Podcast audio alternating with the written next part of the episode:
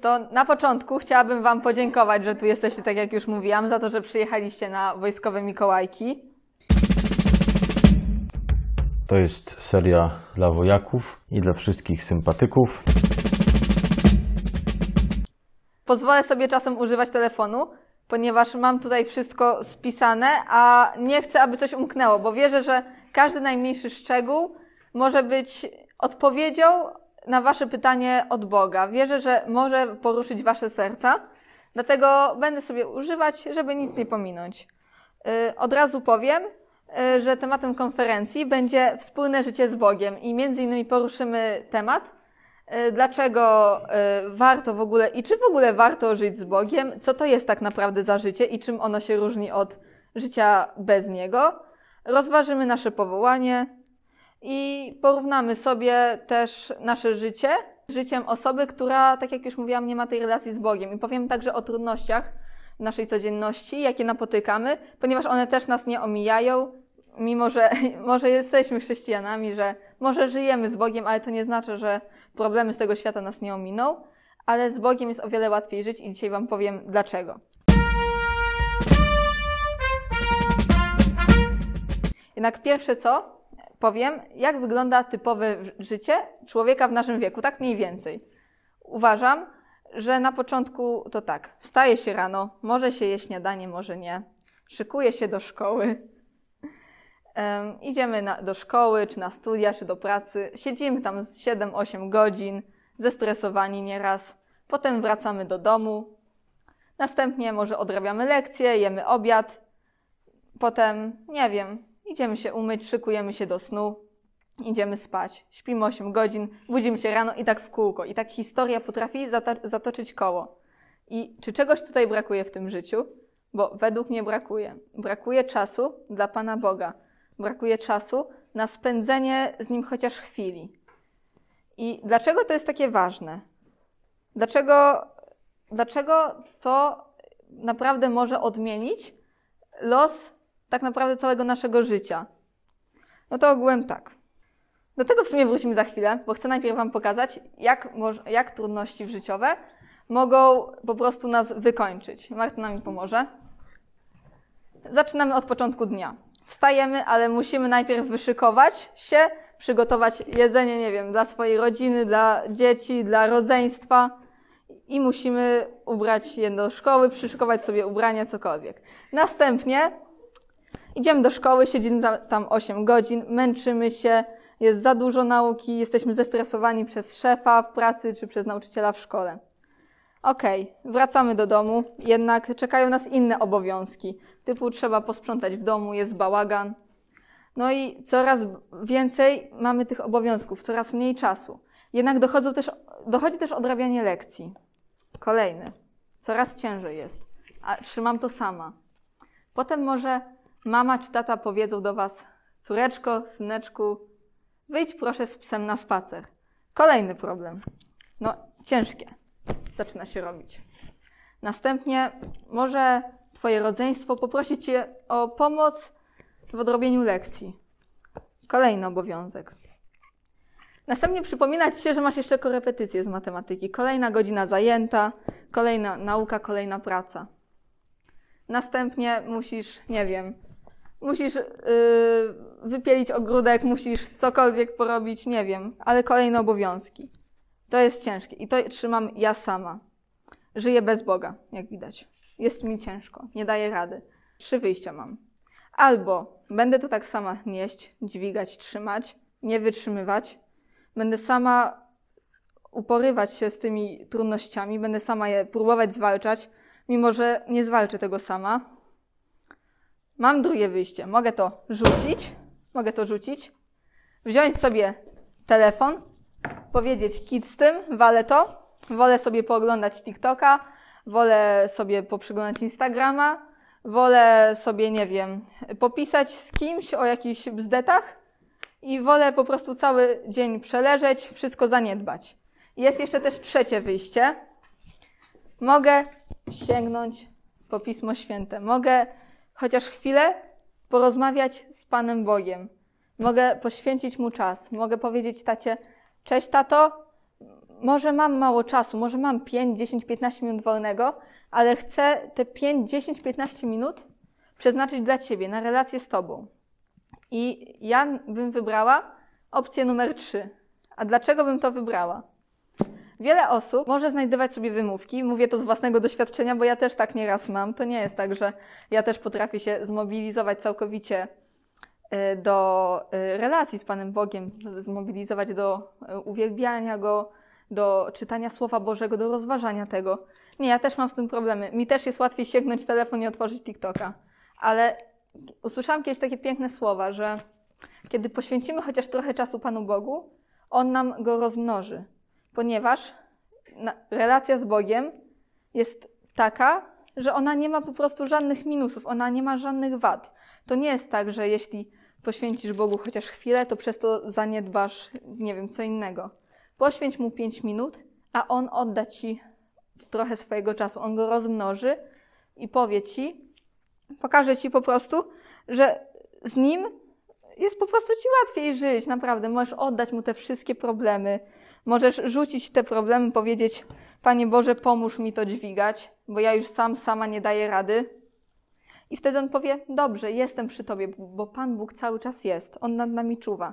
Tylko czy my się na to zdecydujemy, to już zależy tylko i wyłącznie od nas. Ale co to w ogóle jest życie z Bogiem?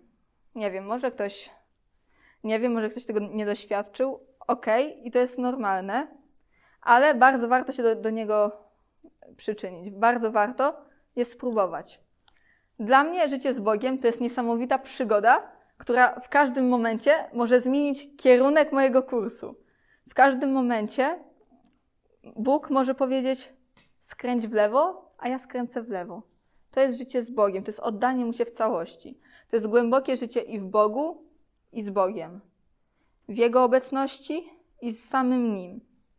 Możesz sobie porównać życie do samolotu. Twoje życie jest jak samolot.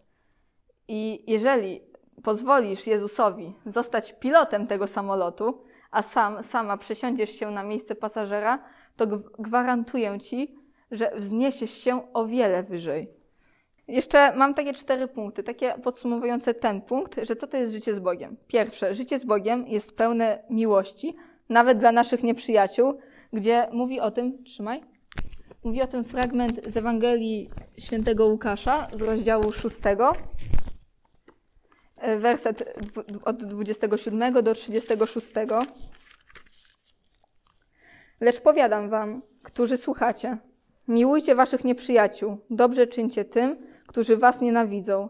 Błogosławcie tym, którzy was przeklinają i módlcie się za tych, którzy was oczerniają. Jeśli cię kto uderzy w policzek, nadstaw mu i drugi. Jeśli zabiera ci płaszcz, nie broń mu i szaty. Dawaj każdemu, kto cię prosi, a nie dopominaj się zwrotu od tego, który bierze twoje. Jak chcecie, żeby ludzie wam czynili, podobnie wy im czyńcie. Jeśli bowiem miłujecie tych tylko, którzy was miłują, jakaż za to należy się wam wdzięczność? Przecież i grzesznicy okazują miłość tym, którzy ich miłują.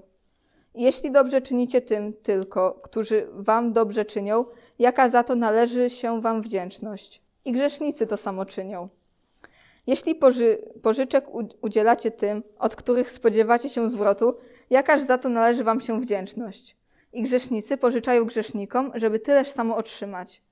Wy natomiast miłujcie waszych nieprzyjaciół, czyńcie dobrze i pożyczajcie, niczego się za to nie spodziewając.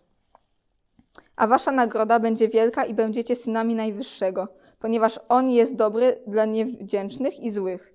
Bądźcie miłosierni, jak Ojciec wasz jest miłosierny.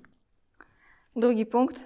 Jest to życie, gdzie tak naprawdę nie musimy się bać, nie musimy się lękać, gdyż Tata cały czas nad nami czuwa, cały czas jest z nami, cały czas się nami opiekuje i cały czas nas chroni. I mówi o tym fragment,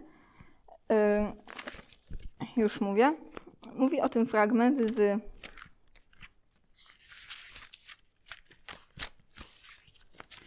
Księgi Jozułego, z rozdziału 1, werset 9. Czyż ci nie rozkazałem, bądź mężny i mocny, nie bój się i nie drżyj, bo z Tobą jest Pan, Bóg Twój, wszędzie, gdziekolwiek pójdziesz. Jest to życie także, w którym po każdej burzy wychodzi słońce. I zawsze, jak spotykają nas jakieś jednak przykrości czy trudności na tym świecie, bo będą nas spotykać, to jest naprawdę normalne, ponieważ życie z Bogiem nie oznacza bezproblemowego życia na ziemi. Jednak jest o wiele łatwiej i z Bogiem, w Bogu możemy mieć nadzieję, że to wszystko się ułoży, że tata o nas zadba. Jest to napisane w Mądrości Syracha, w rozdziale 1, w wersecie 23. Cierpliwy do czasu dozna przykrości, ale później radość dla niego zakwitnie. Po burzy zawsze wychodzi słońce, jeśli tylko żyjesz z Bogiem i jeśli tylko Mu na to pozwolisz, jeśli pozwolisz Mu działać w swoim życiu. 4. punkt to jest taki, że życie z Bogiem to życie pełne nadziei oraz możliwości w rzeczach niemożliwych, we wszelkich niemożliwościach. Ponieważ Bogu nic nie jest straszne. Mówi o tym fragment z Ewangelii Świętego Marka z rozdziału 9, z wersetu 23. Jezus mu odrzekł: jeśli możesz, wszystko możliwe jest dla tego, kto wierzy. Czyli możemy powiedzieć, że ten, który wierzy i który ufa Bogu w 100%, który ma wiarę niczym ziarnko gorczycy, ten jest po prostu, może być nawet niepokonany, gdyż Bóg się nim zajmie. Dla Boga nie ma rzeczy niemożliwych. Może tobie się wydaje, że są, ale tobie się może to wydawać, ponieważ ty jesteś człowiekiem, ty nie jesteś Bogiem, ty nie zrozumiesz Jego myślenia, ty nie zrozumiesz Jego postępowania. Zaufaj Mu i oddaj, a naprawdę będzie dobrze.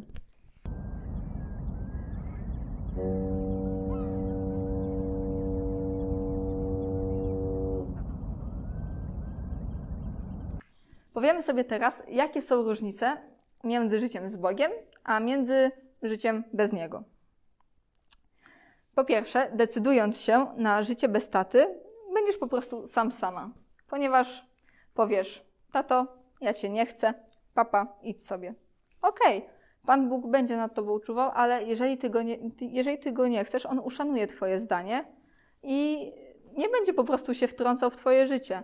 On będzie na ciebie cierpliwie czekał, ponieważ tak bardzo cię kocha, ale jeśli taka jest twoja wola, że nie chcesz z nim żyć, powie ci: dobrze, kocham cię i rozumiem twoją wolę.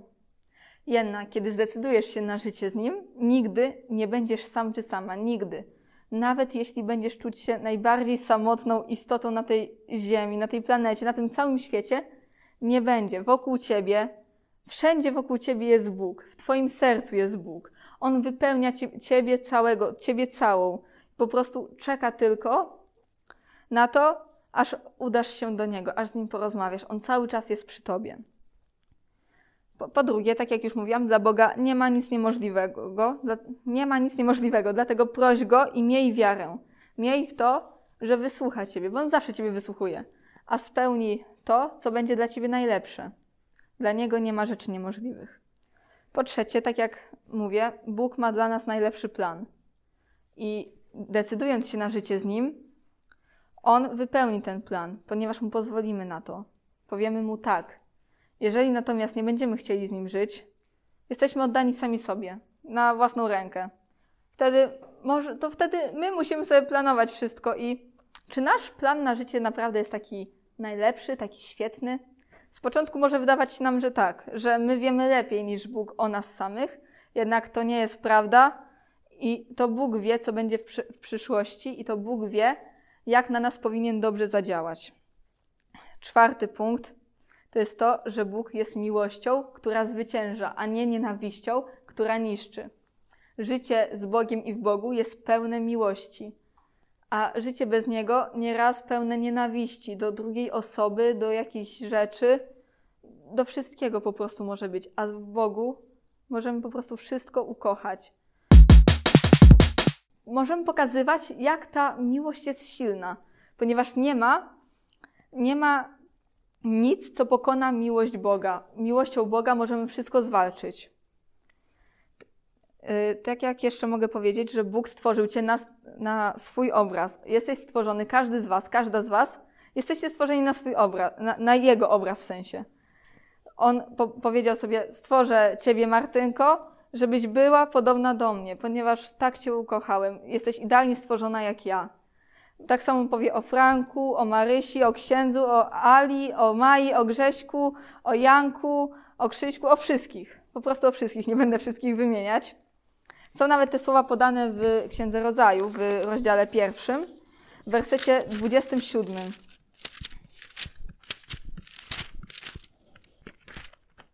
Stworzył więc Bóg człowieka na swój obraz, na obraz Boga go stworzył. Stworzył ich mężczyzną i niewiastą. Więc jesteś powołany, powołana do tego, aby żyć też na Jego chwałę. Jakie daje też nam zadanie Bóg na tej ziemi? Bo mamy też pewną misję do wypełnienia. Może nie każdy to wie, ale mamy pewną misję. A tą misją jest to, abyśmy rozmnażali się i posiadli tą ziemię. Tak jak w Księdze Rodzaju, werset dalej. Rozdział 1, werset 28. Po czym Bóg im błogosławił, mówiąc do nich: bądźcie płodni i rozmnażajcie się, abyście zaludnili ziemię i uczynili ją sobie poddaną, abyście panowali nad ptactwem podniebnym, nad rybami morskimi i nad wszystkimi zwierzętami pełzającymi po ziemi. Będąc z Chrystusem i w Chrystusie, będąc z Jezusem i po prostu w Nim i z Nim, tak naprawdę jesteśmy ponad wszystko. Możemy deptać wszelkie zło. Po prostu zło nas nie dosięgnie, jeśli tylko zdecydujemy się na życie z Bogiem. Możemy zniszczyć to zło miłością. Możemy zniszczyć tą nienawiść miłością. Miłość to jest największa, najskuteczniejsza broń. Broń, jaką posługuje się Bóg. I my, naśladując Chrystusa, tak samo możemy to czynić. Może zastanawiasz się nad swoim powołaniem co do głoszenia słowa Pana. Może myślisz sobie, że nie wiem, że jesteś zbyt grzeszny, zbyt grzeszna, że nie masz prawa tego robić, że jesteś za słaby, za słaba, aby wyświadczać o Panu, który jest tak dobry i tak wielki. Może masz takie myśli, nie wiem. Według mnie to tak nie jest i to tak nie jest, ponieważ Bóg uzdalnia powołanych, po prostu uzdalnia słabych. I mogę Ci przeczytać teraz 3 fragmenty, które o tym mówią. Pierwszy będzie z Ewangelii Świętego Marka z rozdziału 2, werset 17, przepraszam.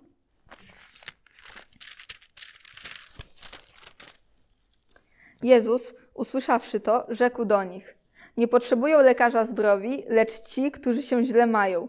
Nie przyszedłem, aby powołać sprawiedliwych, ale grzeszników.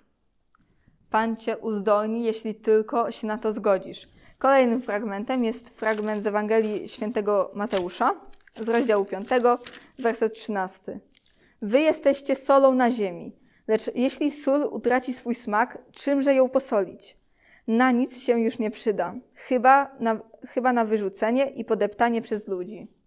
Jesteśmy tutaj zesłani po to na tym świecie, aby dać smak temu światu, smak Ewangelii, smak słowa Pana, smak Jego nauki. Smak tego, że On żyje, że On powstał, że On pokonał śmierć miłością do nas, że On otworzył nam bramy nieba poprzez ukrzyżowanie. On pokonał śmierć i mamy dać smak tutaj. Mamy pokazać, że to naprawdę smakuje jak najlepiej. To nie ma lepszego smaku od tego, niż poznanie Ewangelii. To jest najlepszy smak, którego naprawdę radzę każdemu poznać. Polecam każdemu poznać smak tej prawdziwej relacji z Bogiem. Ostatnim już fragmentem z tego jest Ewangelia Świętego Łukasza, rozdział 8, werset 16.